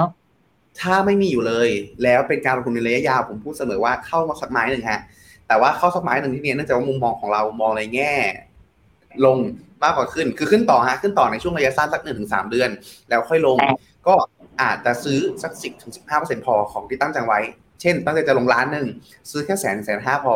แล้วส่วนที่เหลือไปรอรุนครับว่าถ้าเราถูกเรามีแปดสิบเปอร์เซ็นแปดสิบห้าเปอร์เซ็น รอสะสมในท่าที่ถูกอยู่ แต่ถ้าเราผิดฮะ ถ้าตลาดวิ่งหนีเราไปเลย เราก็จะมีในส่วนของตัวเงินสิบถึงห้าเปอร์เซ็นเนี่ยวิ่งนำไปแล้วแล้วก็ค่อยเอาส่วนแปดแปดสิบถึงแปดสิบห้าที่เหลือเนี่ยเข้ามาสะสมได้ ซึ่งถ้านะตรงนี้ครับเอ่อไม่มั่นใจว่าจะเข้าเป็นลักษณะของตัวตีมไหนเป็นหลักยาวหรือเนาะสั้นถ้าชอบกว้างๆ ก็อาจจะเป็น S&P 500 ก็ได้ ถ้าชอบเทคจ๋าๆก็ NASDAQ 100 ถ้าอยากได้หุ้นใหญ่แบบเมกะแคปเลย อาจจะเป็นเมกะเทน แต่ถ้าเป็นของตัวหุ้นที่แบบมีประการสูงๆ มีความผันผวนต่ำๆหน่อย ก็อาจจะไป F AF mode เลือกกองทุนให้เหมาะกลับใจตัวเองด้วยครับผม อันนี้เห็นด้วยค่ะ ไม่อยากสรุปเพิ่มนะ เพราะว่าสไตล์แต่ละคนมันต่างกันจริงๆเนาะอะไปความต่อนะคะ ขอความเห็นของกอง NASDAQ ด้วยอีกคนค่ะเมื่อกี้พูดไปแล้ว n เนาะ NASDAQ NASDAQ นะตอนนี้ครับ สิ่งที่เกิดขึ้นคือต้องบอกว่าหลักๆเองนะตรงเนี้ยเป็นการขึ้นของหุ้นไม่กี่ตัวฮะเป็นการขึ้นของหุ้นที่เกี่ยวข้องกับทีม AI ค่อนข้างสูงฮะแล้วผมว่าการขึ้นของทีม AI นะจังหวะเนี้ย เป็นโฟโมฮะคือความ fear of missing out คือ คือกลัวฮะกลัวจะตกขบวน แต่ไม่ใช่นักลงทุนตกกลัวตกขบวนนะฮะเป็นกลุ่มบริษัทใหญ่เหล่านี้กลัวตกขบวนทีม AI อยู่ฮะเพราะฉะนั้นครับเขาก็เลยลงทุนในทีม AI ค่อนเยอะ แล้วก็มีการปรับตัวขึ้นค่อนเยอะจากความจากกระแส AI นะตรงนี้ ซึ่งเรามองว่าการปรับตัวขึ้นนะตรงนี้ครับเห็นได้ว่า 7 ตัวแรกนะฮะที่กินน้ำหนัก S&P 27.5%ฮะขึ้นมา 53%ครับ year to date แต่ S&P ขึ้นจริง 12 ตรงนี้มันสะท้อนว่าเราเองขึ้นครั้งนี้ไม่เฮลตี้ฮะ ไม่ไม่ไม่ไม่แข็งแรงสักเท่าไหร่ เพราะฉะนั้นฮะเราเลยแนะนำว่าในส่วนของตัว NASDAQ หรือหุ้นสหรัฐในช่วงเวลานี้อาจจะแนะนำครับ เป็นเรื่องของการที่ถ้ามีอยู่เป็นการทยอย trim กำไรมากกว่า แต่ถ้าไม่มีเลยไม่มีเลยแบบไม่มีเลยร้อยเปอร์เซ็นต์เลยศูนย์ศูนย์เลย แนะนำเข้าเพียงแค่เล็กน้อย เพื่อที่ว่าถ้าเราผิด ถ้าผมผิด ถ้า Finnomena ผิด เราจะได้มีมีไม้หนึ่งติดเอาไว้ แล้วเราจะได้ไม่ตกรถในครั้งนี้ แต่สำคัญคือบริหารความเสี่ยงครับ เข้าก่อน 10% 15%แล้วกำหนดจุดเข้าดีๆ ครั้ง ซึ่ง Finnomenaประเมินไว้ว่า อนาคตจะมี recession รอ NBR หรือหน่วยงานด้านสถิติของเขาประกาศ recession แล้วค่อยเข้าลงทุนก็สามารถทำได้ หรือถ้าในกรณีฮะในกรณีที่เขาวิ่งหนีเราไปเลยนะตรงนี้ฮะผมบอกว่าแนวสำคัญสำคัญต่อไป อันนี้ดูเป็นกราฟวีเนาะก็คือจะอยู่โซนนี้ฮะ จะอยู่โซนประมาณ 14,300 ประมาณนี้ฮะ ซึ่งเป็นจุดในส่วนตัวไฮเดิมรอบนี้แล้วก็เป็นแนวที่เทสสองรอบตรงนี้ไม่ผ่าน แล้วตรงนี้เหมือนจะมีฟอลเบรกแต่ไม่เบรกออกมาด้วย ก็เป็นแนวที่มีนัยยะ อันนี้ถ้าเป็นแนว follow by เป็นแนวเทคนิคนะครับ โดยสรุปเทคไม่แข็งแกร่งเท่าไหร่ในมุมมองเรา มองว่าขึ้นต่อได้แต่อาจจะลงแต่เนื่องจากว่ามันมีความเสี่ยงในแง่ของที่ fundamental risk ก็คืออาจจะแนะนำผิดได้ เพราะฉะนั้นกระจายความเสี่ยงครับ ถ้าไม่มีเลยเข้าสิบถึงสิบห้าได้ ถ้ามีแล้ว แนะนำทยอยพิมออกบางส่วนครับ อย่าลืมว่ามันขึ้นมาจากเจ็ดพยักนะทุกคนไปต่อค่ะ เคชน่ายังดอยหนักอยู่เลยนะครับต้องครับก็ดอยเรียกว่าเราคือเพื่อนกันนะฮะอ่าแล้วนะฮะสิ่งหนึ่งที่ผมเลยเน้นย้ำเป็นประจำครับ ก็คือเรื่องของตัวการลงทุนในหุ้น หรือในสินทรัพย์อะไรก็ตามเนาะต้องการเน้นการกระจายความเสี่ยง และผมย้ำยิ่งในเรื่องของตัวการลงทุนใน EM หรือจีนว่าอยากจะให้มีสัดส่วนที่ประมาณสัก ครึ่งหนึ่งของกลุ่มเดียวกันอ่าอาจจะแบบสักยี่สิบก็ได้ฮะถ้าในกรณีที่ชอบจริง ๆ หรือยี่สิบยี่ห้าก็ได้ แต่ว่าแต่ว่าจะพยายามให้คุมโดย develop market แต่ถ้าเป็นไปได้เป็นตัวเลขที่คุณกระแตพูดถึงเมื่อกี้แล้วก็คือสิบไม่เกินสิบห้าเนาะแล้วแต่ความชอบแล้วแต่ bias ของคนเราแต่หลักก็คือถ้ามีหุ้นจีนอยู่สิบอยากให้มีหุ้น develop market อยู่สักยี่สิบประมาณนี้ เป็นสัดส่วนของตัวหนึ่งเพื่อที่ว่าให้หุ้น develop market ที่มีความมันซี่คือข้อแล้วก็มีความเติบโตในระยะยาวมาเป็นตลาดที่มี ประสิทธิภาพมากกว่า แล้วได้รับอิทธิพลจากการเมืองอาจากจากรัฐบาลน้อยกว่านะตรงนี้เข้ามา cover ความเสี่ยงให้ครับเพราะฉะนั้นฮะถ้ากรณีติดรออยู่ตรงนี้ ติดเป็นเพื่อนกันฮะผมก็อยู่ในจุดที่ DCA น้อยลงมากๆ แต่ว่าอยู่ในจุดที่เดี๋ยวรอก่อนอย่างก็คือรอรอจุดคล้ายๆ กันฮะก็คือจุดที่กับมาตรการกระตุ้น หรือในเรื่องของตัว GDP ต่ำกว่าคาด แล้วค่อยกลับมา DCA เพิ่มอีกครั้งหนึ่งครับโอเค คุณพี่คะเราเหลือ 5 นาทีสุดท้าย เราอาจจะต้องจับอีกประมาณ 10คำถาม ขออนุญาตทุกคนแล้วกันนะคะจะต้องขอไปเร็วหน่อยเนาะคุณวีบีบีค่ะถามถึงตัววัน UGG เริ่มถั่วเมื่อไหร่ดีคะเรามองลง เพราะฉะนั้นฮะรอ NBER ประกาศ recession ค่อยถัวครับ โอเคค่ะ โอเค อันนี้เน้นให้อีกทีแล้วกันนะคะ จะซื้อฝันฟินโนได้ตอนสิ้นเดือนแล้วกันนะยี่สิบเจ็ดใช่ไหมคะ ประมาณยี่สิบเจ็ดใช่ครับ โอเคค่ะ K Change ขีด A ค่ะ ติดลบสิบแปดเปอร์เซ็นขายไปซื้อ K Change RMF เพื่อลดภาษีสิบห้าเปอร์เซ็นแทนนี้ไหมคะ ถ้าในกรณีที่ไม่มีเงินก็ไม่มีเงินก้อนอื่นในการใช้ซื้อ IMF จริงก็สามารถทำได้เนาะแต่ถ้าเกิดมีผมแนะนำว่าใช้ก้อนอื่นซื้อก็ได้ดีกว่า คือ คือแม้จะเป็นกองเดียวกันแต่มันมีการมันเขาเรียกว่าอะไรเนี่ยเราเสียดายโอกาสใช่ใช่แล้วลักษณะนั้นครับเพราะฉะนั้นถ้ามีทางเลือกก็อาจจะเป็นในส่วนตัวกองอื่นก็ได้ครับ ไม่เพราะว่าอันเนี้ยติดลบสิบแปดแต่จะขายเพื่อไปใช้กับกองทุนสิบห้าเปอร์เซ็นมีค่าธรรมเนียมในการขายออกแล้วก็ถ้าเป็นการซื้อเข้าอีก front-end เนาะกองนี้น่าจะมี front-end ใช่ไหมคะเชนของ RMF จะไม่มี front-end ครับผมอ๋อโอเค ก็มีแค่มีสันออกโอเคเชนแต่ว่าจะได้ลดหย่อนภาษีแค่สิบห้าเปอร์เซ็นแต่นั่นเป็นอย่างหนึ่งค่ะ หารายได้เพิ่ม เราจะได้ฐานลดหย่อนภาษีเพิ่มขึ้นค่ะ ไปค่ะขอมุมมองและคำแนะนำของตัวกอง KT CS Bond ลบ16 เปอร์เซ็นควรซื้อถั่วหรือรอ หรือทยอยขายไปกอง UGIS ดีคะช่วยแนะนำกองทุนหุ้นไทยขนาดกลางเล็กที่น่าสนใจถือยาว 5 ปีด้วย KTCS Bond เป็นในส่วนของตัว Securitize ซึ่งมีความผันผวนค่อนข้างสูงฮะขอไปครับณตรงนี้เราอาจจะยังไม่ค่อยแนะนำลงทุนเท่าไหร่เนาะถ้ามีการติดการลงทุนอยู่จริงต้องบอกว่า อืมอาจจะแนะนำฮะอาจจะแนะนำเปลี่ยนเปลี่ยนดีกว่า อาจจะมีโอกาสที่ กลับมา outperform ได้มากกว่าครับ ก็อาจจะสามารถเปลี่ยนไป UGIS ก็ได้เนาะแต่ต้องต้องว่ากันตามตรงก็คือมันติดลบอยู่ 16%เพราะฉะนั้นเป็นการ realize loss แล้ว UGIS ไม่ได้เป็นกองที่วิ่งหวือหวารุนแรงมาก เพราะฉะนั้นอาจจะต้องใช้เวลาค่อนข้างยาวนานในการกลับมา ถ้าเราไม่ได้อ่าเสียดายจังหวะที่ต้องถือหุ้นเร็วๆและแรงๆไม่ใช่ถือหุ้นครับถือกองทุนที่เร็วและแรงเนี่ยฮะก็ใหญ่ได้เพื่อเพื่อเป็นการเซฟเราดาวน์ในอนาคตเนาะส่วนต่อมา กองทุนหุ้นขนาดกลางเล็กค่ะใครคะ จริงๆถ้าถ้าถือยาว 5 ปีจริงผมแนะนำเป็นหุ้นขนาดพวกหุ้นใหญ่มากกว่าละกันเนาะเพราะว่าหุ้นกลางเล็กจะมีความประสิทธิภาพสูง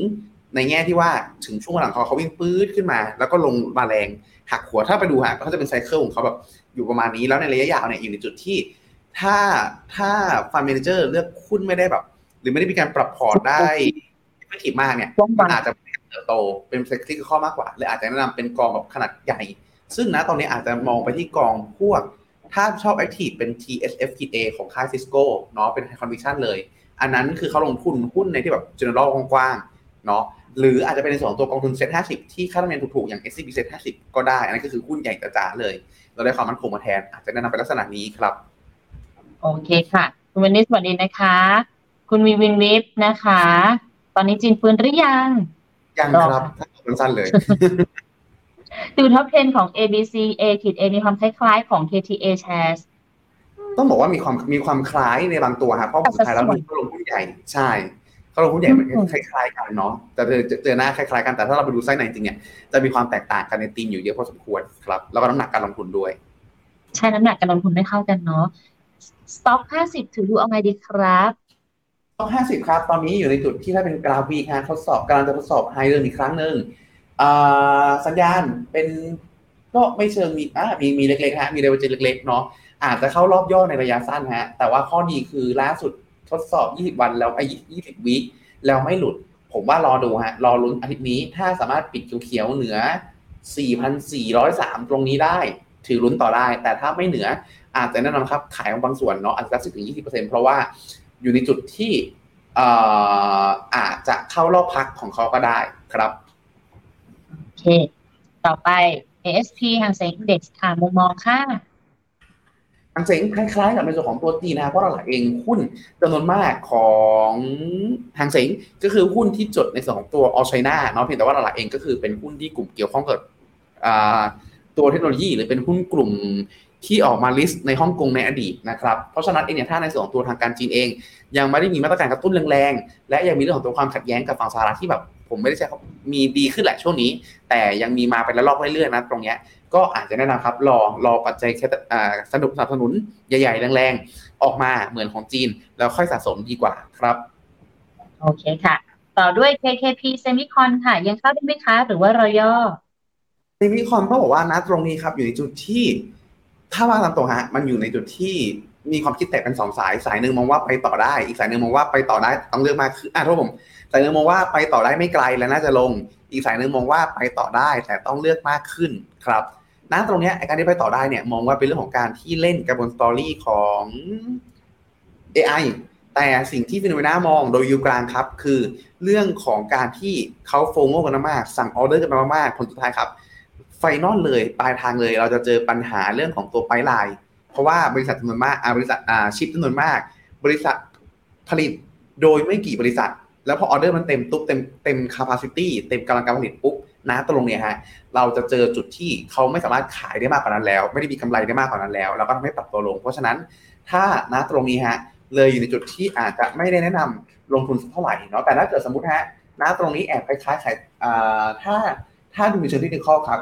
ในส่วนของตัวกราฟ week เองก็มีลุ้นฮะมีลุ้นผมว่าถ้าเป็นสาย follow buy ยังไม่มีในส่วนของตัว divergence ฮะ อาจจะเป็นไม้เล็กๆน้อยๆครับ อยู่ที่ประมาณสักสิบไม่เกินห้าไม่เกินห้าเปอร์เซ็นของพอร์ตการลงทุนรวม เล่นล้อไปกับธีมตรงนี้ได้ แต่เมื่อไหร่ก็ตามฮะที่มีข่าวไม่ดีเกี่ยวกับ AI ออกมา อาจจะต้องรีบออก หรือมีข่าวว่า TSMC เริ่มเต็มกำลังการผลิตแล้ว อาจจะต้องรีบออก แล้วก็ต้องกำหนดจุด stop loss ให้ให้ชัดเจน ซึ่งณตรงนี้ฮะถ้าเราดูกันในไวเลยผมมองว่าจุด stop loss เนี่ยอาจจะอยู่ประมาณเป็นโซนฮะโซนประมาณสัก 480 ถึงประมาณสัก 500 ประมาณนี้ฮะก็คือเป็นแนวที่ เขาจุดบั้งไฟขึ้นมา แล้วก็กำลังจะเข้าโซนในส่วนตัวโซนที่สะสมกำลังอาโซนที่ขึ้นไปเทสแล้วไม่ผ่านนะตรงนี้ครับ โดยสรุปคืออ่าในเชิงเทคนิคเข้าได้ แต่ต้องไม่ในความเสี่ยงในเชิงฟันดัมเ n ทัลมองว่าอนาคตข้างหน้าจะเต็ม capacity แล้วไม่ได้ประโยชน์และปรับตัวลงก็เลยแนะนำเข้าแต่น้อยไม่เกิน 5%พอค่อนข้างน้อยครับ หรือถ้าสมมติฮะอันนี้ขออนุญาต ถ้าในกรณีฮะที่สนใจฟังในสองตัว แบบลึกๆ ยาวๆฮะนะตรงนี้ก็ได้มีการลองพูดคุยกับทางคุณ Topliner ครับ ในส่วนตัวเพจอ่า YouTube พี่มาเก็ตช n นลของที่ผมทำร่วมกับน้องอ้นฮะ คุยกันประมาณสัก 40 นาทีฮะ เรื่องเซมิคอนดักเตอร์โดยเฉพาะเลยนะครับ ก็สามารถลองเข้าไปรับฟังรับชมกันเต็มๆได้ครับโอเคไปจะเลยค่ะ ไปค่ะ อินเดียมาก อินเดียมาก Sensex ค่ะตอนนี้ทำ bearish divergence ดัชนีจะลงมาไหมครับ ถ้าลงมาเยอะจะยังไงรอรับอยู่ครับอ่า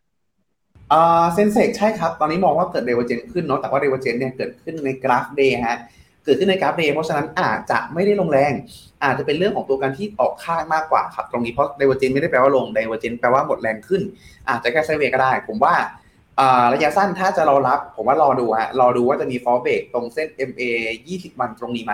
ถ้าเขาไม่มี fallback ลงมาเขา test แล้วยืนอยู่ ก็อาจจะน่าสะสมเพิ่มตรงนี้ แต่ถ้าเป็นสายที่เอาชัวร์เลย รอฮะทะลุ new high แล้วค่อยซื้อดีกว่า เพราะตรงนี้มันขึ้นมา test แล้วไม่ผ่านฮะออยู่ที่ประมาณ test ฮะ test test สองรอบแล้วไม่ผ่าน ซึ่งถ้าเขาว่าอย่างนี้มันมีนัยยะที่สำคัญเพิ่มเติมมากขึ้น โดยสรุปฮะไม่ได้มองว่าลง แต่มองว่า sideway ออกข้างมากกว่า ถ้าคนที่จะซื้อของถูกรอให้ confirm MA fallback MA ยี่สิบวันลงมาแล้วค่อยเก็บถ้าเป็นสาย follow buy และผมแนะนำมากกว่า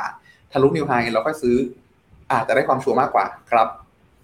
ชอบมากค่ะเมื่อกี้ divergence ไม่ได้แปลว่าจะลง แค่หมดแรงที่จะขึ้นแค่นั้นเอง เหมือนคนหมดใจทำอะไรก็ไม่ไปอยู่ดี อะไปค่ะ อันนี้ อันนี้ของคุณ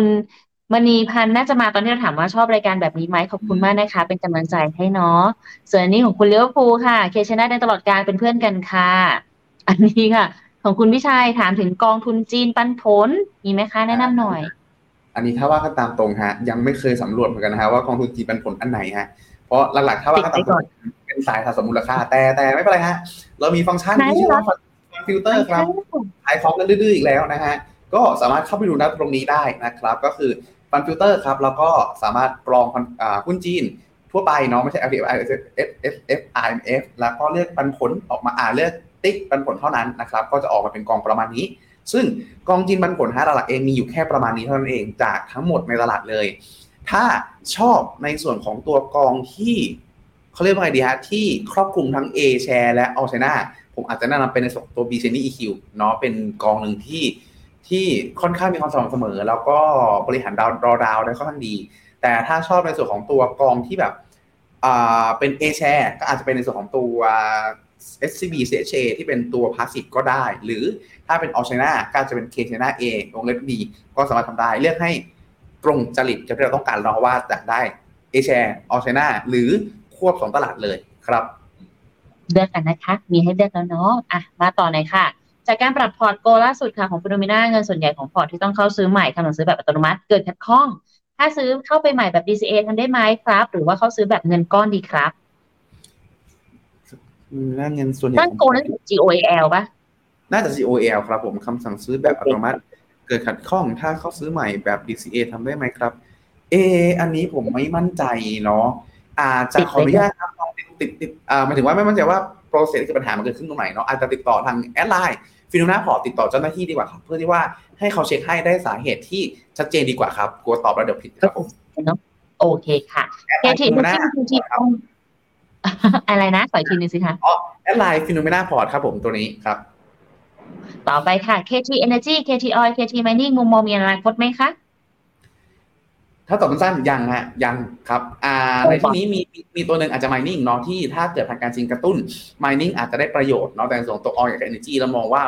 อ่าไม่ค่อยได้รับประโยชน์เท่าไหร่ครับโอเคค่ะ KT Eurotech ค่ะติดลบอยู่ 16%ทำยังไงดีคะมีลุ้นฮะ มีลุ้นเพราะว่าในส่วนของทางยุโรปเองอยู่ในจุดที่ยังดี ยังแย่น้อยกว่าคาดอยู่ครับโมเมนตัมอาจจะชะลอลงบ้าง แต่เรายังไม่ได้มองลงทันที อาจจะอาจจะได้ลุ้นกลับมาติดลบเหลือแบบ หลักเดียวประมาณนี้แล้วค่อยลองตัดสินใจก็ได้ครับผม โอเคค่ะ SCB DJI ค่ะ ดาวโจนส์กำไร4%ออกมันดีไหมคะอ่าจริง ๆ จะแนะนำฮะ ถ้าสมมติ 4%แล้วรู้สึกว่าเอ ยังอยากลุ้นต่อขออนุญาตนะครับ ถือว่า แต่ลุ้นแค่นี้ก่อนทุกคน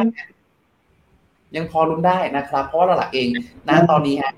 ทำ triple top ทำไม่ไม่ triple แล้วฮะเป็น four แล้วฮะ four top แล้วครับก็คือขึ้นมา test แนวประมาณนี้สี่รอบเนาะและถ้าสัปดาห์นี้เองเนี่ยสามารถทะลุแนวสามหมื่นสี่พันหนึ่งร้อยห้าสิบสามหมื่นสามหมื่นสี่พันห้าร้อยประมาณนี้แล้วกันตีเลของกลมขึ้นมาได้ อาจจะสวยฮะ เพราะฉะนั้นเลยแนะนำว่ายังพอลุ้นได้อีกนิดครับ แต่ถ้าสมมติฮะเขาทะลุไม่ได้ ก็อาจจะแนะนำเมเนจกดเสียงครับขายเอามาบางส่วนก็สามารถทำได้นะครับ โดยสรุปคือถือลุ้นได้ ถือลุ้นได้ ถ้าไม่ทะลุค่อยขาย ถ้าทะลุถือรันต่อแล้วกำไรเท่าไหร่พอใจค่อยออกครับ แต่ว่า5%ยังไอ้4%ยังรอต่อได้นะคะ แล้วก็มีครับผมคำถามเอ้ยมีคอมเมนต์แบบชอบรายการนี้มากขอบคุณมากๆเลยค่ะครับคำถามสุดท้ายในวันนี้นะคะ BCAP GMA ค่ะ มีอนาคตไหม B cap GMA จริงๆเดี๋ยวนะฮะ อันนี้เอะทำไมผมเออคุ้นๆเป็น B อ๋อวิถามก่อนโอเควิถามก่อนตอน แรกผมไปนึกถึงกองอีกกองหนึ่งครับ GMO ฮะ ขออภัยเอาอ่าเพราะว่ามัลติแอสเซทยังมีฮะยังมีเพียงแต่ว่าอย่างที่อย่างที่เราทราบกันในช่วงเวลาที่ผ่านมาครับ ก็คือในส่วนของตัว GMA หรือ multi asset ทั่วๆไปเลยครับ ที่ผ่านมาถ้าถือครองหุ้นกับตราสารหนี้คู่กันและ REIT คู่กันมักจะมีเรื่องของตัวตราสารหนี้เข้ามาช่วยพยุงความเสี่ยงไว้แต่ปีที่ผ่านมาทั้งหุ้นทั้งตราสารหนี้ลงหมดฮะ REIT ลงหมดอะไรลงหมดทุกอย่างลงหมดครับเพราะฉะนั้นสิ่งที่เกิดขึ้น ก็เลยกลายเป็นว่าในส่วนในส่วนของตัวกองเนี้ยกองลักษณะนี้ไม่ใช่แค่กองนี้ฮะค่อนข้าง underform perform ในปีที่แล้ว แต่เราอยู่ในจุดที่ตัวดอกเบี้ยที่ขึ้นเนี่ยกำลังจะสิ้นสุดลงอนาคตข้างหน้าเรามองว่าดรอดาวน่าจะกลับเข้าสู่ภาวะปกติก็คือหุ้นอาจจะปรับตัวลงฮะแต่ในส่วนของตัวตราสารหนี้จะกลับมาทำหน้าที่ในการถัวเฉลี่ยความเสี่ยงได้นะครับ เพราะฉะนั้นนัดตรงนี้ฮะ ถ้าต้องการกองทุนที่เป็นแบบเขาเรียกว่าความเสี่ยงปานกลาง มีทั้งกระจายการลงทุนในหุ้น มีทั้งกระจายลงทุนในตราสารหนี้ มีทั้งการกระจายการลงทุนในพันธบัตร ใน REIT อะไรอย่างนี้หลากหลากหลายตัวเป็น core port ก็ยังมีอนาคตแต่ระยะสั้นแต่ระยะปีที่แล้ว ถึงปีนี้อาจจะไม่ใช่ปีนคอยเฉย อาจจะมีดาวดาวเกิดขึ้นเกิดขึ้นได้ แต่เชื่อว่าดาวดาวจะเบาลง และระยะยาวจะกลับมาสร้างผลตอบแทนได้ เหมือนกอง multi asset หลายๆกองที่ทำได้ในระยะยาวครับ ถ้าถือมานานแล้วก็ อดทนอีกนิดถูกไหมคะถ้าแบบนี้